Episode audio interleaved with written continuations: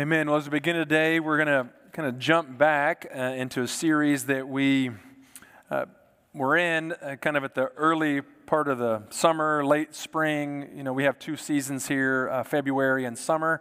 And so, we're somewhere in that summertime, we were we were uh, working through this. Not your TV dad, Jesus knows best, and it's really about the commands of Jesus. And so we're going to take the next few weeks uh, to look at some commands of Jesus, and then we're going to switch gears again in September as we look into the fall and uh, eventually move into the book of Philippians uh, throughout most of the fall. And so I'm excited about that. And I want to tell you, you know, oftentimes when we uh, have the, the Lord's Supper, we received the Lord's Supper last weekend. And whenever we do that, we take a benevolence offering. And uh, most of the time, we don't share what that is, but uh, just so you know, typically uh, we get around $1,000 uh, every time we do that. And last week we got around $1,300, which was great. Uh, just your generosity in the moment to do that. And I want to thank you for your faithfulness. Uh, several weeks ago, I mentioned that it would be wonderful if we averaged about $30,000 a week uh, for the next six weeks, where this is now our third week. And uh, the previous two weeks, uh, you're above average. So good job. Uh, let's, let's finish our budget year strong. Tonight, you can come and hear all about next year's budget at 4 o'clock. and that'll be exciting. And uh, students, welcome back from the tubing trip. I know you had a grand time uh, there. It was a lot of fun. Welcoming our sixth graders who are now seventh graders and uh, kind of launching uh, our seniors out. Uh, well, today we're going to look in the book of Matthew. We'll be in Matthew 22, a pretty familiar passage, probably. If you've been in church for a while, uh, you know this passage. but as we look at this passage and we think about this maybe all important command of Jesus. Uh, I, wonder, have you ever been in a situation where you've answered a question that someone asked you and they were shocked at your answer? Uh, they, they couldn't believe what you said in response. Now, that could be like a shock that you were that smart. Uh, could be a shock that you didn't say the appropriate thing, you said something inappropriate. Uh, could be shocked that, oh, wow, I wasn't expecting that. Uh, or maybe you've asked a question and someone responded to you and you're like, whoa, okay. Well, that's how you think. That's the situation we've got here today with Jesus. Uh, this, there's a group of people called the Pharisees who are asking lots of questions of Jesus. There's another group called the Sadducees. These are two religious groups that are in reality rivals for one another, but they're the religious leaders of the day, the Pharisees and the Sadducees. And, and so they are asking Jesus a lot of questions because they're not a big fan of Jesus. And so they're hoping to find some way to trip him up, to, to get him to say the wrong thing so that they have an opportunity to pounce uh, on him and get him out of the way so they can continue the status quo uh, of their lives. Uh, sometimes we're like that too, right? We want the status quo just to be the same. And so let's remove anything that's going to upset the equilibrium. And so they ask him perhaps the most important question ever What's the most important thing I should do in life? What what should be the primary focus of my life? That's a pretty big question, and it's an important question. And though these guys asked it with ill intent, it's a question that all of us should be asking of ourselves. What's the most important thing that I should be doing? What should I do above all else? Well, Jesus answers that for us and for these Pharisees today. Look in Matthew 22, and we're going to begin in verse 34 and read through verse 40. So, Matthew 22, verse 34 says this. But when the Pharisees heard that he had silenced the Sadducees, again, these are two rival groups. The Pharisees were probably happy that he had silenced the Sadducees. They gathered together, they being the Pharisees, and one of them, a lawyer, asked him a question to test him Teacher, which is the great commandment in the law? And he said to him, you shall love the Lord your God with all your heart and with all your soul and with all your mind. This is the great and first commandment. And a second is like it You shall love your neighbor as yourself. On these two commandments depend all the law and the prophets. Which is the greatest commandment in the law? It's a, it's a big question. It's an important question because these Pharisees had gotten to Jesus at this point in Matthew 22 after the Sadducees and the Pharisees had already asked him a bunch of questions previously in this chapter. So in the days, hours before this, there had already been a bunch of Q&As. We're going to have one tonight, some Q's and A's. So there's lots of questions, and Jesus provided lots of answers. And most of the time, when Jesus answered the question, those religious leaders had no response. He sort of put them in their place with his answers. They had just asked him about paying taxes, something I know all of us as adults love. We just love to pay taxes. And, they said, So let's see, Jesus, uh, do, should we pay Caesar taxes? And Jesus said, Give to Caesar what is Caesar's. He gave them this unique answer that silenced them, the scripture says. The root word of that means to be muzzled. You ever have a dog We have to put a muzzle on the dog? It's misery for them, right? That, that's what he did. He, he shut them up. So they had no response. He, and I'm sure they were frustrated and angry. And so the Pharisees get to witness all this because they've asked their own series of questions, and Jesus has the perfect answer every time. And so, with all of that said, here we are now in chapter 22 at the end. It's like, okay, what's next? So, have you ever had a moment where you're not doing so well at something, you're failing? Maybe you're, you're failing at a home project you had grand ambitions to remodel the bathroom yourself. And you get about two thirds the way through, and everyone who comes over just doesn't say anything. They don't compliment your progress. They don't tell you how wonderful the cement looks. You know you've failed, and so you got to kind of regroup. Or maybe uh, students in school starting. I know that's a bad word right now, but you, there, there's a test you took and you didn't do so great. And so it's time to regroup. How many weeks do I have left to bring this grade up? And the prayer is that it's, the answer is more than one, more than one week to bring the grade up. That's the hope. You, you regroup, or maybe you're in the middle of a game, or that's an athletic game or a board game, and, and you're getting defeated, and so you kind of take a step back and, like, okay, I got to reevaluate. The United States women's team didn't do a great job of that, I guess, this morning.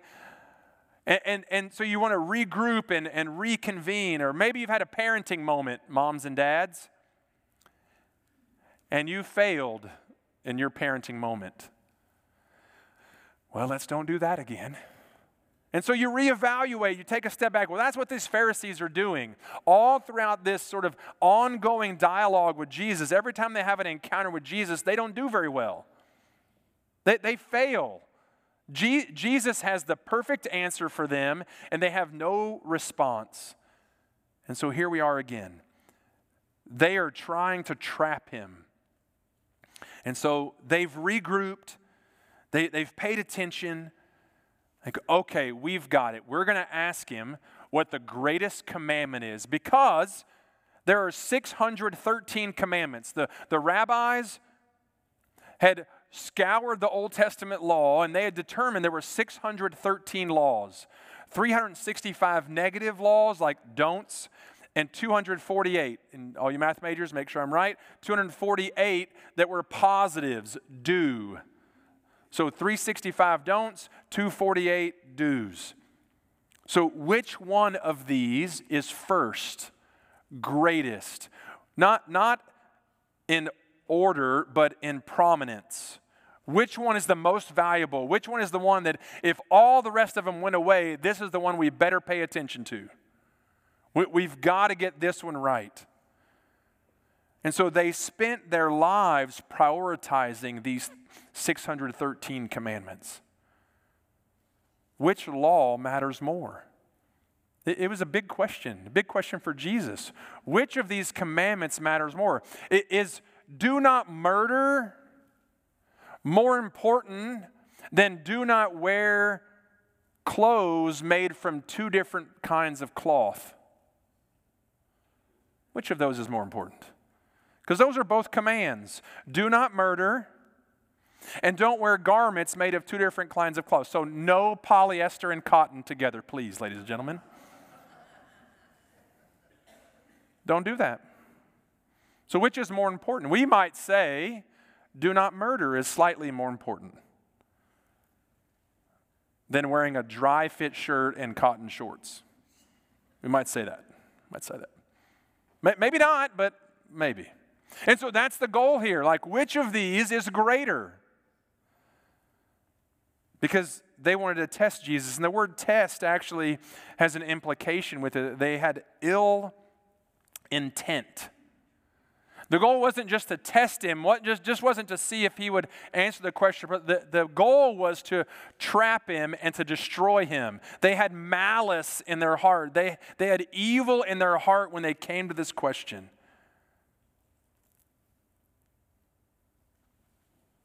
And I wonder how often when we go to others in an attempt to learn, to know, do we have the same thing? The goal for us is ill intent. We ask questions only so that it can benefit us, only so that we can have the advantage, only to prove our point, rather than to actually learn and grow and understand. I think it's one of the greatest problems of our society is that we, we go into conversation to test rather than to learn. And, and Jesus in his response to these lawyers helps them understand that sometimes we're asking the wrong question. Because these guys knew that of 613 commandments, no matter which one you picked, there would be some debate. Now, we're probably okay with the murder and the clothing. Like, those are probably different. They're all important, but some seem to matter more. And so, no matter what Jesus would say, there would be some debate. And that's what they were hoping for was debate, so that they could somehow catch Jesus in a, in a wrong idea, like looking for every loophole possible to destroy him, to undermine him. And it's no different than we have today. We, we ask these big questions that have debate, like who's the greatest basketball player ever? You, you have some generational differences in who, what we believe on that. There's some debate there. There's some debate on what color is a mirror. Just think about that for a moment. What color is a mirror? Write that one down for later. You study it, pay attention. There's some debate there. This is my favorite. If you enjoy wasting time, is that really time wasted? You got, you got to have some intelligence to think about this one, okay? If you enjoy wasting time, is it really time wasted? You can discuss that at lunch today. Students, parents. So, these are the kinds of questions as you, as you think about what Jesus is being asked, these are the kinds of questions. Something like, How can I believe you're not lying to me? How can I believe you're not lying? Uh, is there an answer to that question? Maybe. This is, this is the only one that has an answer. Why are there interstates? Why are there interstate highways in Hawaii? These are questions that matter. It's a question that mattered. If you don't believe me, look it up. There are interstate highways in Hawaii H1, H2, and H3. So the answer to that question is actually because these roads were built to a certain standard, the interstate highway standard, like they are in the main, on the mainland. It's not because they're jumping the ocean. It's the only one of those questions that has a real good answer. But, but sometimes there's debate. and, and, and there's struggle. And, and the Pharisees wanted Jesus to answer so that they could then debate him and trap him. You and I do the same thing with our family and friends. We ask questions in a certain way in order to bend the conversation to our will, and, and they miss the whole point. They, they miss the whole point of the law. They miss the whole point Uh, of God giving the law. They missed the whole point of, of why Jesus was there in the first place. They, they had missed it. That they got caught up in the minutiae. They got caught up in the do's and the don'ts. But what they failed to realize is that no matter how many commandments there are, it was never about do's and don'ts. It was never about that. It was always about a relationship with God and his people.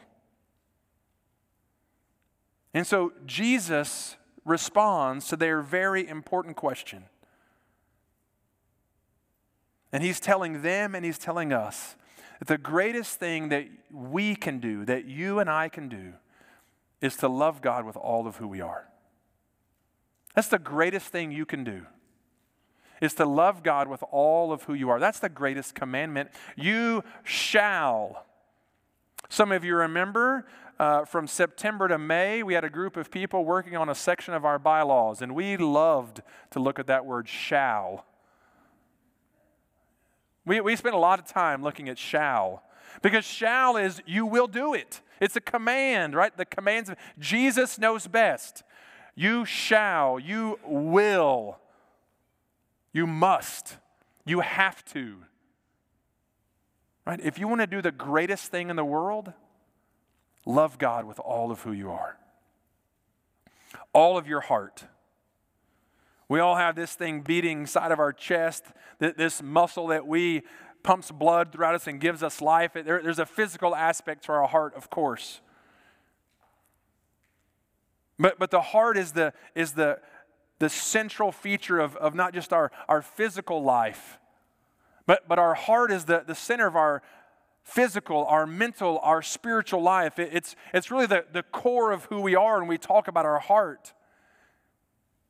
We ask people uh, if they have heart. We talk about athletes having a, having a heart, a strong heart. That's not they have a strong physical heart. They might. But, but, but they have a strong, like in their core, that's who they are. The heart is not just our physical, it, it's the core of who we are, it's the, the center of our will and our emotion. In our heart, we make decision. We decide, I will love you. I don't emote to love you. I, I make a decision to do that. That's what our heart does. The emotion follows, but our heart is the, the thing that drives us, the decision, the, the will. And so I'm going to love you with all of my heart, all of my willpower. I'm going to love you. I'm going to decide today that I'm going to love God and express that love to Him no matter how I feel in the moment. Because some of you had Taco Bell last night. You may not feel great this morning. Right? So some of you had a bad day. Some of you on Tuesday are going to have a rough moment. And you're not going to feel terrific. And it's in that moment when we love God with all of our heart, that means we're deciding to love Him. I'm making a decision. That's the core of who I am. I love him with all of my heart, all of my soul. I'm always amazed at how pilots, they don't talk about passengers, pilot airplane pilots. They don't talk about passengers. They talk about souls. We have 118 souls. Because there's something more to us than just this physical body that we have. We were created for eternity, and that is our soul. our mind, body, and soul. We were created for eternity. It's our eternal self, it's who we really are beyond just the physical. It says, with all of who you are, I want you to love me with all your heart, with all your soul, and with all of your mind. I want you, with all the intellect I've given you, to focus on things above. Paul says it set your mind on things above. If I'm going to love God with all of who I am, then I better think about God. I better pursue understanding who God is. When, when, when I love somebody here on earth, I, I just don't talk to them, and whenever I don't see them, my thoughts are just gone. Like, oh, I haven't seen you. Um, I love you, kids, wife. I didn't see you today. You know what? I didn't think about you once. How well would that go over? Right? It wouldn't go over well at all. But it's the same thing. What have we set our mind on? What, what is our mind focused on? What is our intellect focused on? Do we want to love God? Then, then let's set our mind on things above. And in the book of Mark, the word with all your strength is added. And, and the lawyer, funny enough, declares Jesus correct. Oh, hey, Jesus, you're right. Duh. Like, what? Are you kidding me? Yes. Loving God with all of who we are is the greatest thing that we can do. And so the question that you and I have to ask is Is my energy, is my effort, is it focused on loving God? Now, I, love this about Jesus because he says, uh, and by the way, we're not getting to the second part today, so in case you're wondering, we're just going to get to this part. Um, Jesus doesn't say, Love the Lord your God with all your heart, soul, and mind, and love your neighbor as yourself. And here are 12 ways to make that happen. He doesn't do that ever. But that's what we want. So somehow we want, well, what does it mean? Tell us what it means to love God with all your heart. Can you give me five steps for loving God with all of my heart? Oh, and then, and then uh, what are the 12 principles of loving God with all your soul? And, and what are the six ideas, the six big ideas for loving God with all of your mind? That's what we want. We, we want somebody to tell us what to do, but is that how love works? Does love work with me telling you how to love your spouse or your kids or your parents or your siblings or love your coworkers? Like th- these two are hand in hand, but it's interesting. We, there aren't rules to love. That, that's the whole point of the passage. The point of the passage is they're looking for a list of rules that we can put number one so we can either choose to obey or not obey it. That's not how love works. Love isn't a, a, set of guidelines and standards and commands and rules. Yes, there are some things that we can learn from the life of Jesus. There are some things that he says, like, oh, maybe do not murder. Yeah, that, that's a good symbol, a signal that you don't love somebody if you murder them. That's probably a good Good clue. But, but let, let's go beyond that. Because loving God is better than a offering. It's better than a sacrifice. It's better than some activity that you do to bring honor to God. No, just love Him with who you are, all of who you are. And so, love God. Put your mind towards Him. Put your will and your effort toward Him. Be about who He is with all of yourself. Because too often we just want a list of things that we can do to check boxes off to say, oh, yep, i have done it right. Uh, I'm in God's good graces and I'm okay. But our love for God isn't a list of commands. It's simply an act of our will in response to His love. And not just any love. I, I saw a quote today there is no conditional love. Love is unconditional. Period. If there's condition on it, it is not love. So God loves you unconditionally. And so our love for Him shouldn't be based on His performance or even our performance. My love for God should not be based on either God's performance or my performance, because sometimes I perform poorly. And I think, well, I can't love God in this moment because He didn't want to hear from me. He didn't want to pay attention to me. He's not interested in me. He's angry at me. No, what did the song we sing said? Thine own presence, what will cheer me and guide me? What does God desire to do? To cheer you on, to become more like His Son, Jesus Christ, to guide you, to become like Christ. No, His love for you is based on you, that He created you. And our love for Him is based on who He is. That God loves you. He created you. He knows your greatest strength. He knows the things you love, like chocolate and movies and swimming pools. Like we love those things. Home repair, we love it. Things we love, He knows those things we love our kids and our friends. He knows the worst thing about you. He knows the struggles you have. He knows the turmoil and pain that you go through, whether it's today or last week or next week. He knows what brings a smile to your face. He knows the things that make you laugh. He knows the dark secret of your life. He created that character trait, that habit, that quirk that everyone else, everyone else in your life loves. He did that because He loves you. He did that. He loves you. He died for you.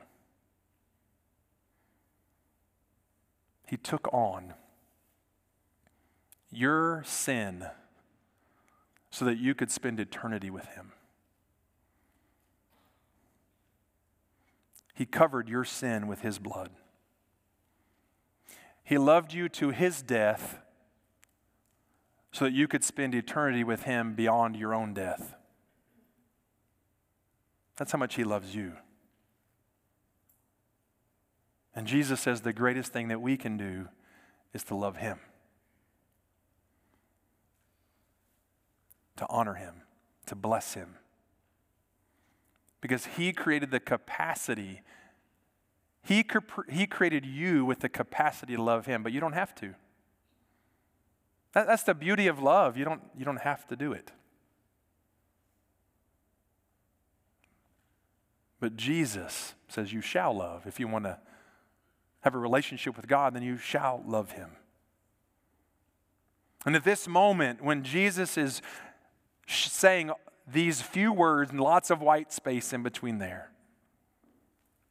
When he's saying this in the first century, when everyone was paying attention to how you loved God by following the rules, everyone was paying attention to that. Like you, you couldn't do certain things if you didn't love God properly by following the rules. That you were monitored based on how well in their mind you love God. Can you imagine that? Can you imagine the pressure that was? To live your life knowing that if you made one small error, that someone in your sphere of influence would come and tell you about your failing. That was 20 centuries ago that happened. That how you demonstrated love for God was monitored hmm, has anything changed in 20 centuries? No, there's lots of people monitoring you, looking at you, paying attention to you, watching you, seeing how well you love God because you say that you love God. If you say you love God, then people are going to be watching you to see actually how you live that out. Now, they may not care that you wear two different types of cloth You've got on your garments, you're wearing mixed, mixed threads. They don't care about that. But they do care about how you treat others. They do care about what you've set your mind on. And so, Jesus, as he's telling these Pharisees this, he's speaking to them. Think, you shall love the Lord your God. The people who are most concerned about following all the rules, maybe this is time for you to let go of some of them and focus on the one thing that really matters. Keep the main thing the main thing. Love God. And so, how do we love? Well, there aren't 10 steps to that. There aren't five principles or any of those things.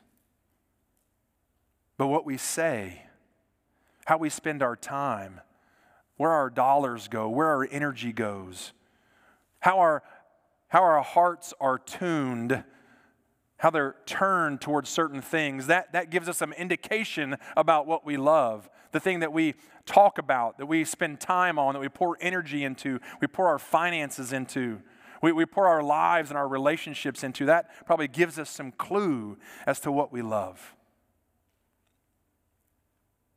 But Jesus simply says, Love the Lord your God with all your heart, with all your soul, and with all your mind. That's my prayer for us. That our relationship with Jesus wouldn't be a checklist, it'll be a relationship built on all of who we are. That's my prayer for us. Will you bow with me?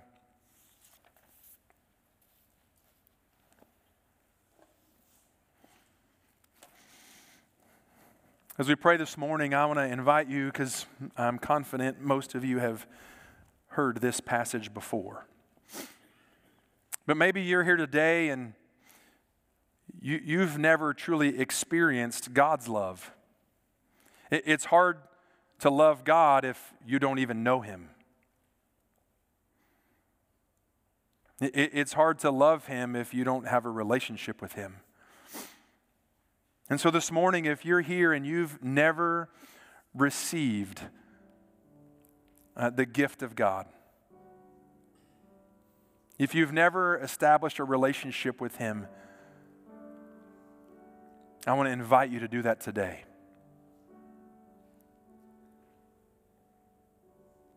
To simply recognize that you were created by God to love him, but somehow that was broken. And it was broken because of your sin and my sin. All of us have sinned. We've disobeyed these commands that these Pharisees were so worried about. There was no way to correct that. You couldn't be perfect. But God made a way because He loved you. He made a way through Jesus. And so he sent Jesus Christ this earth to live a perfect life and to ultimately down a cross to pay the penalty of your sin, to, to cover that sin, so that you could have a relationship with God, so that you could experience the love of God and you could love Him back. And so this morning, if you've never received that gift, I want to invite you to, to simply say this to the Lord. Just call out to Him and say, Lord, I know that I'm not perfect.